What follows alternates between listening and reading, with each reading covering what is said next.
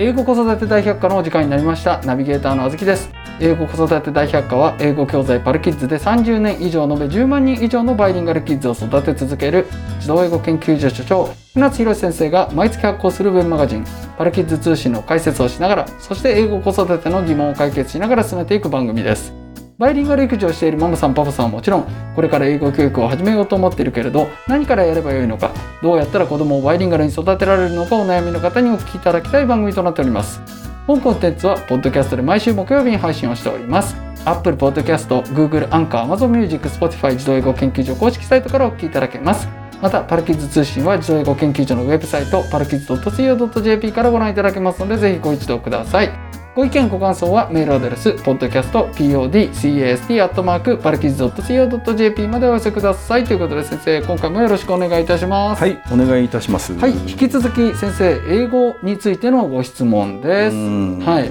これよくあるんですけれども、うん英語学習、うんまあ、バイリンガル教育と言ってもいいかもしれないですけれどもうんの臨界期ってあるのっていうこのご質問ってねうんやっぱりうちの子まだ間に合うのかしらっていうご質問があるぐらいなので、うん皆さんどっから先がまあこう臨界期になっていくのかどのあたりが臨界期になっていくのかなっていうのってすごく気にされて今が臨 界期だ。そういうそのどっかのテレビ局みたいなことじゃなく て今でしょみたいな話いやいや、今が臨界期。ねでただ先生ねう、んいろんなこと言う人いるじゃないですかうんそれこそ僕もね長年うん英語教育に携わってますけれども、うんうんまあみんないろんなこと言いますよ好き勝手いに。や、本当だよ。であと、その親御さんからうん。聞きますもん。なんか6歳までは大丈夫って聞いたんですけどとか、もう3歳までじゃないといけないんで、うん。 3歳までにこう3歳もう過ぎたんですけど大丈夫ですかみたいなことだ、とか誰がそんなこと言うの。誰誰がですか、うん。いやあ、具体的に名前出すとまずいの。まずいですねう。んあまああの僕の知ってる範囲内だと、うんそのなんて言うんでしょうこの周波数がとか周波数。はい要は耳聞き取れる周波数がみたいないわゆる絶対音感とうん。その話を同列にして、うんこう語られる人だとかえ、どう、どういうこと、どういうこと、もうちょっと詳しく言って。つまり絶対音感って、うんあれ間違いなく臨界期があるじゃないですか絶対音感には臨界期はある。ありますよねなんで。なんでかうん。いや、あずきさんさは。いはい絶対音感っていうことに関してはいさ。はいその。何、絶対音感って定義は何。絶対音感っていうのは、うん。えードレミファソラシドで、うん。えー、全ての音が聞こえるっていうことじゃないですか。うんでだから絶対音感っていうのはさ、はいえっとチューニングの問題であるわけあ人間チューナーみたいなことです人ね。間チューナーだよね、はい人間チューナーってことは、いそうすると例えば、えっと、440の A かなんかが、まあ、442か知んないけど1はいか知んないけども、はいそれがこのずれてる時に違和感を感じるのかはいもしくは同時にそのそこから相対的に、はい、えーこの音は、えーまあ、1オクターブ上がってますとはいっていうふうに感じるのかはいでそういうのが絶対音感ってこと相対的にもしくは絶対的にこの何ヘルツの音をいくつあのこれは、えー、何あの何ヘルツだから、えーこの音であるっていうふうに定義できるってことまあそのヘルツ数は分かんないでしょうけれどもただあのそうだと思います。うんこのこのヘルツの音が流れたらこれは、えー、ドであるとかミであるとかっていうのが分かるっていう。うんなるほどね、まあオクターブ上のミであるとかそうです。なのあだからオでクターブ上のミとさあの何、えーこのレの間だからじゃあレのシャープなのかもしくはじゃあレのシャープとミの間だったらちょっと違和感を感じるみたいな感じそれはあると思いまあすずねきさ。んそれいや僕は相対音感なんです。そう相対 相対音感は、うんその軸となる音がないとわからないですよね。だから音差みたいなので、うんピーンってやってもらって、うんこっからのそこからの距離で測るんで。そうだよねだかはらい相対音感でも音がずれてたら違和感感じるよね、相対音感でも音がずれてたらあ感じますうんね。つまりそのチューニングが完全に合ってる、えー楽器があったとするじゃん、はい。でそこからちょっと一一つの音がずれてたりすると、まあ、気になるわねそれは気になりますね。だよね、はいでそれがじゃあ相対音感で絶対音感っていうのはもう全ての音がはい。この要するに何ヘルツだったらこの音っていうのがそういうふうに聞こえてしまうってことねそうですね。フィクスされてるわけだピックされてます。なるほど、はい。それが絶対音感、はいでそれが何何歳までだったら身につくのどうでしょうね。やっぱり小学校になってから絶対音感身につける人ってあんまり聞いたことがないんですよね。うん小学校に上がるまでに何かしらのやっぱ働きかけはなされてると思います。リトミックとかはい。まあそれがだからといって小学校でパチンと切れるかっていうとそのあたりはちょっと怪しいですけれどそうも。だよね、はい、ただ幼少期うにんそうですよね就学前に間違いなく何かしらの働きかけはなされてると思います。ちょっともうちょっと気になるんだけども、はいそのいや俺もほらギターとか弾くわけよはいなずきさんもまあ楽器やるわけだけども、はいそのこの音は「ラ」であると、はいまあ、440の「ラ」であるっていうのがで自分でもあのこの弦だったらこの音だなって大体チューニングできるのよ、ああ、うんはいでそれって半音ずれてないんだよね、あうあ、ん、4分の1音ぐらい微妙にずれて微るぐ妙にらいずれてますよねそうだよねはい、でその微妙にずれてんのを絶対音感持ってる人は気持ち悪いっていうこと気持ち悪いですねなるほ どはいにゃろ め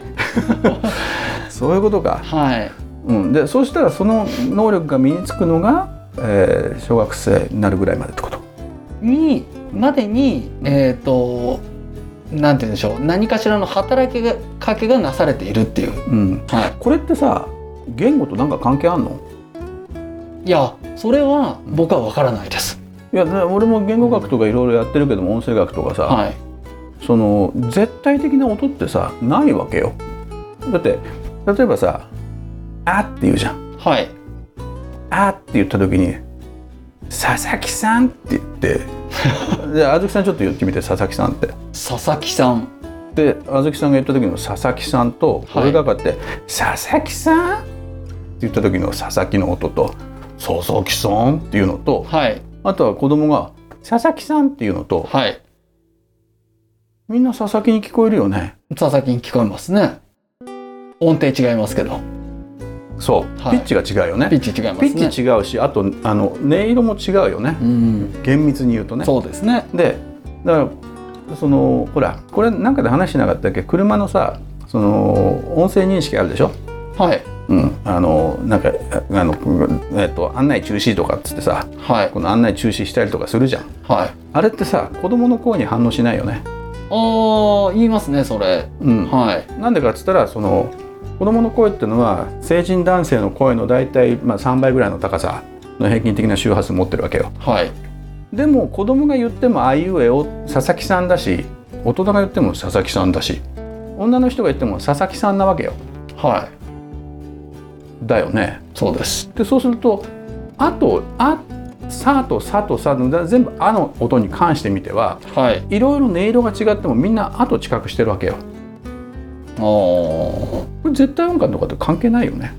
あ関係ないんですねうんいやだってうん僕が英語始めた時はうん言ってましたよ絶対音感だって何歳までにしか身につかないのに、うんそれと同じですよって言ってましたもん英語も俺言ったことあるかもしんない いやでもこの周波数的なのってすごい言われてましたよだけどさ別にはい440ヘルツだからこれが「あ」だとかってことじゃないよねじゃないです880でもあだよね じゃないです音色によって全然違うよねうん違いますよね人間はどっちかというとその周波数よりも、はいその音色で見てるよね F1F2 っていうあの第1フォルマット第2フォルマット第3フォルマットの組み合わせによってその音を感じてるわけよ、うんそうするとそれと絶対音感ピッチを認知するできる能力っていうのは果たして一緒なのかしたら全然違うもんだと思うんだよ。じゃあ先生ねうんその言語学会では、うん言語学会では、うんこの臨界期っていうものについてう、んどういうふうにうん言われてるんですか僕はその周波数だとか絶対音感だとかみたいなうん話しか聞いたことないですけれども、うんえっとねはいまあさっきさはあずきさんが言った中でさその絶対音感の話ともう一個なんかこうなんかなんだっけ外国語のな何の話だっけ周波数の違いみたいな話したよねいはいなんだっけそれってあの俺もなんかどっかでやった覚えがあるんだけどもはいえっと言語によって周波数が違う。ああそうそうそう言語によって周波数が違って日本語と英語はすごい違うから日本人には難しいみたいなこととかも言われました よ。日本語と英語って周波数違うの？いや先生それは僕に聞かないでくださうんい。。はいあのいや普通に日本人が喋ってるのとアメリカ人が喋ってるのとイギリス人が喋ってるの聞いてみてはい。まあうん周波数ってなそんな違うのかなってだってええ女の人は周波数高いわけだし子供はもっと高いわけでしょピッチですよね。ピッチっていうのはその別にこうやって「あー」ってやればピッチ変わるわけじゃんか本当ですね。言語において周波数が違うっていうのはどういうこと、どういうことですかうね。ん、全然意味が分かんないんだそうおかしいですようんで何それで周波数が違うと何聞き取れないってことそうです。あちなみに日本日本人が人間の過聴周波数っていうのは 20Hz から2万 Hz あごめん俺だと大体もう1万 Hz ぐらいしか聞き取れないねああの例のモスキートなんと かそ。うそうに1万から先はねピーっつってもね全然ここひびがだからあのね若い人たちはもうみんなやめてって言うんだけどもうちのチビなんかもこうやってもう耳を塞ぎたくなるんだけどおおお父さん全然大丈夫あ先生って今わかりましたよ。周波数で聞き聞き取れないってうん聞こえないってことじゃないですか。聞こえ聞こえないねえ聞こえますもん英語も。いや聞こえるよね聞こえますよつう。かあの英語でも母音の周波数っていうのは F1F2 っつったら大体この 1000Hz から下だからはい。全然聞こえますよ。母音だよね、はい。母音で「あーえーあーういうやお」みたいなぼ音っていうのは 1000Hz から下ぐらい、まあ、1000高くて 1500Hz ぐらいなんでだったら聞き取れるよね、聞き取れますうね。ん、子音だとやっぱね 5000Hz とかはい。 8000Hz とかにこの成分が分散してんだけども、はい。ただ1万から下だよねでそうした時にじゃあ何ですかこれ。な何の話だそっけのその周波数が、うんえー聞き取れなくなるみたいな話。いやちょっと俺よく知らないけど何の話だろうねえ学者さんじゃない人が言ってたんですかね。なんか別の研究してんじゃないのうんでそれを何かこう、うん、うまい具合に使ったのかもしれないけどね、まあ、そういうのあるじゃんかほら最近エビデンスっていう言葉が流行ってるんでしょあエビデ最ンもス。俺嫌いなんで、はいエビデンスって言葉がはいエビエビデンスなんかいくらだっても引っ張ってこられるしねうんだから研究のやり方によってはさいくらでも自分の好みのエビデンスって作れるわけよああ、だよねバイアスかけれます一よ応ね。たはい正しい方手法でやりました、これが得られましたって言ってこのな自分の求める結果をさ、やるなんていうのは普通科学者みんなやってるわけよそうですよね。そうグラフとか怖いですもんね。そうでし ょ箱ひげとか出てくるけども、はいだからそうそう考えるとエビデンスに基づいてるっつっても何が何だか分かんないよね、う。うんん、でそうした時に周波数が聞き取れるか聞き取れないかっていうのは全然関係ないし言語の周波数って大体同じだしまああの例えばアラビックのクリックとかみたいな音があるんだけど、はい。こうなってくると分からないあーあのの違いがなんかいろいろあるみたいなんだよこれがとが違うとか言われてもごめんこれ分かんないわあーってなるけれども、はいあの普通にこの母音とか子音いわゆるこうなんかあの PTG とかそういった子音とか普通の IE を追うみたいな母音においては大体この母音は1000、まあ、2000, まあ2000ぐらいまでの間に収まるし子音は50008000ぐらい、まあ、1万の中には全部収まっちゃうからうんどんな言語においてもねそうすると周波数って関係ないんじゃないじゃあその言語学会では臨界期ってないって思われてるんですか？臨界期あ るよこれはだってのあ、それはあるんですチョか？チョムスキーの盟友のレネバーグさんがはい。やったその臨界季節ってのがあってあ、臨界期説っていうのがああるんですね。るあるある、うん何歳なんですか？思春期ぐらいあ、ずいぶん長いですいやね。だからこれがさ、ずいぶん長うんい。これ面白いんだけども、はいやっぱこうなんだろう思春期前にこの移民した人と思春期後に移民した人ではこの英語のそのプロダクションにおける能力が違うって言うんだよあ、その認知ではなくって、プロダクションねああ、うんでやっぱ鉛があ算る出の方に。。そうそうそうそう、うんっていううのはやっぱ臨界期的にはあるわなあーあー、うんそれはありそたうだです。それはだけど練習すればクリアできるっていうのは後にフレゲフレジェ先生が言ってるしねあ要するにだから13歳超えてからの超えない方が一般的にその英語の何算出要するにえっとねネイティブにねチェックさせるんだよーはい。あのこの人の英語には鉛ありますかってチェックさせると、13歳までに来た人の方が鉛ないっていうふうに言うのよ、はいまあ、だからその人たちがこの25歳になった時とかにチェックするんだけどもはい13歳以降に来た人はいまだに鉛が残ってるねとかっていうことが一般的にレネバーグさん始まるこれだからだ1960何年代67年代かなんかであるんだけどもその後その13歳以降に来た人たちでも、えー13歳以前に来た人よりも、えーネイティブチェックさせたらよっぽど綺麗に英語しゃべる人たちもいるわけうんでこれはフレジェ先生が、えっと、80何年かにやってるんだけどもだからそういうのはあるからじゃあ臨界季節っていうのは何なんだってことなんだそうですよで あくまでもこれプロダクションに関するものでおーあのパーセプションに関するもの知覚に関するものってのはまた別だと思うんだよねあ別ですかそううんでこれはやっぱねあると思う、あありますか、で例えばさえっとまあ俺なんかも実験でやるけどこれまあネタバレになっちゃうけどさその何フィンガーってあるじゃんフィンガー指のフィンガーねフィンガー、フィンガーとそのフィンガーってのは FINGER でねフィンガーフィンガーだよねでこの F を S に変えるとシングルほら、そうなっちゃうね。これはシンガーなんだよね。シンガー。引っ掛け問題ですシンガーじゃなくてシンガーなんだよあね。ーうん。じゃあ、例えば歌うっていうのは、ing つけると、シングあ宣言シンギングじゃないよ。宣。言宣言シンギンあーグ。シンギング。はいそう、軟高回ビヨン、軟高回ビヨンのまま G を発音しないね。シンギングじゃなくてシンギング。シンギングじゃなくてシンギング。なんだよね。宣言そうでこれっていうのはやっぱしまあなんだろうな帰国子女レベルでも間違ったりするんだよね。うんでも、えーその後13歳以降にあのアメリカに移民した人たちでもちゃんと「セギン」ってか自然に言うようになるんだよ。へーでそれは何かっつったらねやっはぱしねこのインプットだと思うんだよ。いインプットですそうた正しい英語をどんだけインプットされてるか。おーうんだから、えっと、ネイティブなアメリカン、 ね、ネイティブアメリカンちょっとインディアンみたいだけど そうじゃなくて普通のまあまあコケジャンアメリカンをネイティブのアメリカンだとはいすると、はいだよあの GA っていうあのジェネラルアメリカン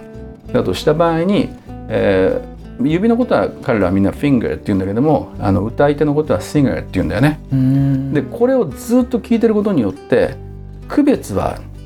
うんだから帰国子女ぐらいだとつかないんだよ。あーうん、でもさらに10年20年ってアメリカにいると、えーみんなシンガーだからシンガーっていうと違和感を感じるようになってシンガーじゃないよねシンガーだよねっていうじゃあ全然臨界期ないじゃないですかうんそういうことになっちゃうよねは困っちゃったね臨界期ないとうちのしうちらの商売上がったりい皆さん朗報ですいつでも英語は身につきます そういうことだねあまあただ、うんやっぱり小さい時にやればやるほど、うんこれ僕の実体験ですけども間違いなく成功率高いですいや高いしあとね、これはもうあのなんだろう、えー、知覚実験によって明らかなんだけども、はいえー大人がいくらねシンガーっていうのが分かったとしてもはい知覚させるとねあのやっぱネイティブとはねリアクションタイムってこのあのこうピンポンピンポン押させるんだけども、はいそうするとねやっぱね移民であの普通に英語喋っててもうナチュラルな英語喋ってる人たちでもネイティブと比べたら全然劣るのよそのリアクションタイムがあー遅いのよ反応があだから考えちゃってんのよーあだからそれはあの要するにこの身身の中にこう染みてないんだよーあーバイリンガルじゃない感じがします、バイリンガルじゃないんだよはい考えて考えて考え抜いてバイリンガルっぽ いという感じでやっぱバイリンガルになるためには3歳かな3歳が限界臨界期かな、あう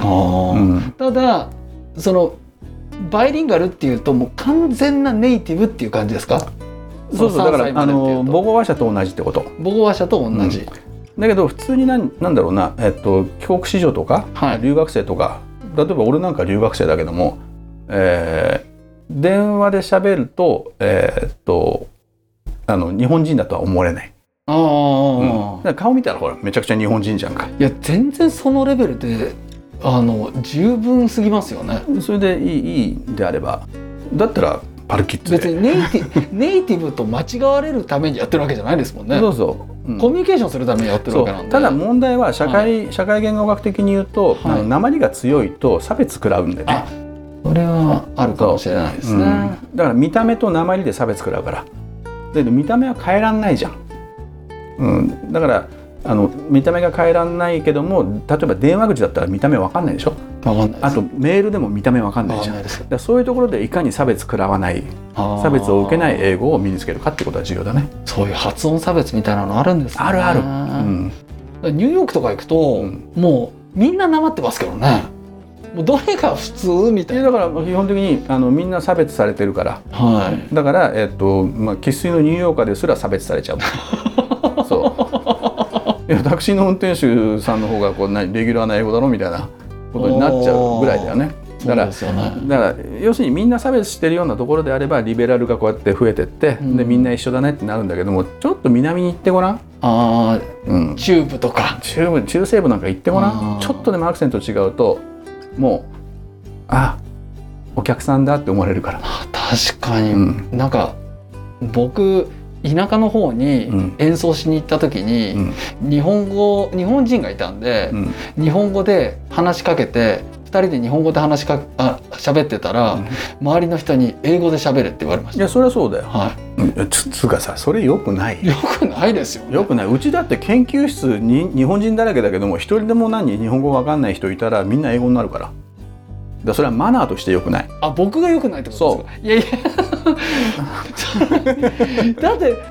まさか日本人がいるとは思わないところそでれはだからこっそりやってってことだよあいや要するにアメリカにいるっていうことは何かっつったらみんな英語で喋れってことだからーほううんいやそうだよ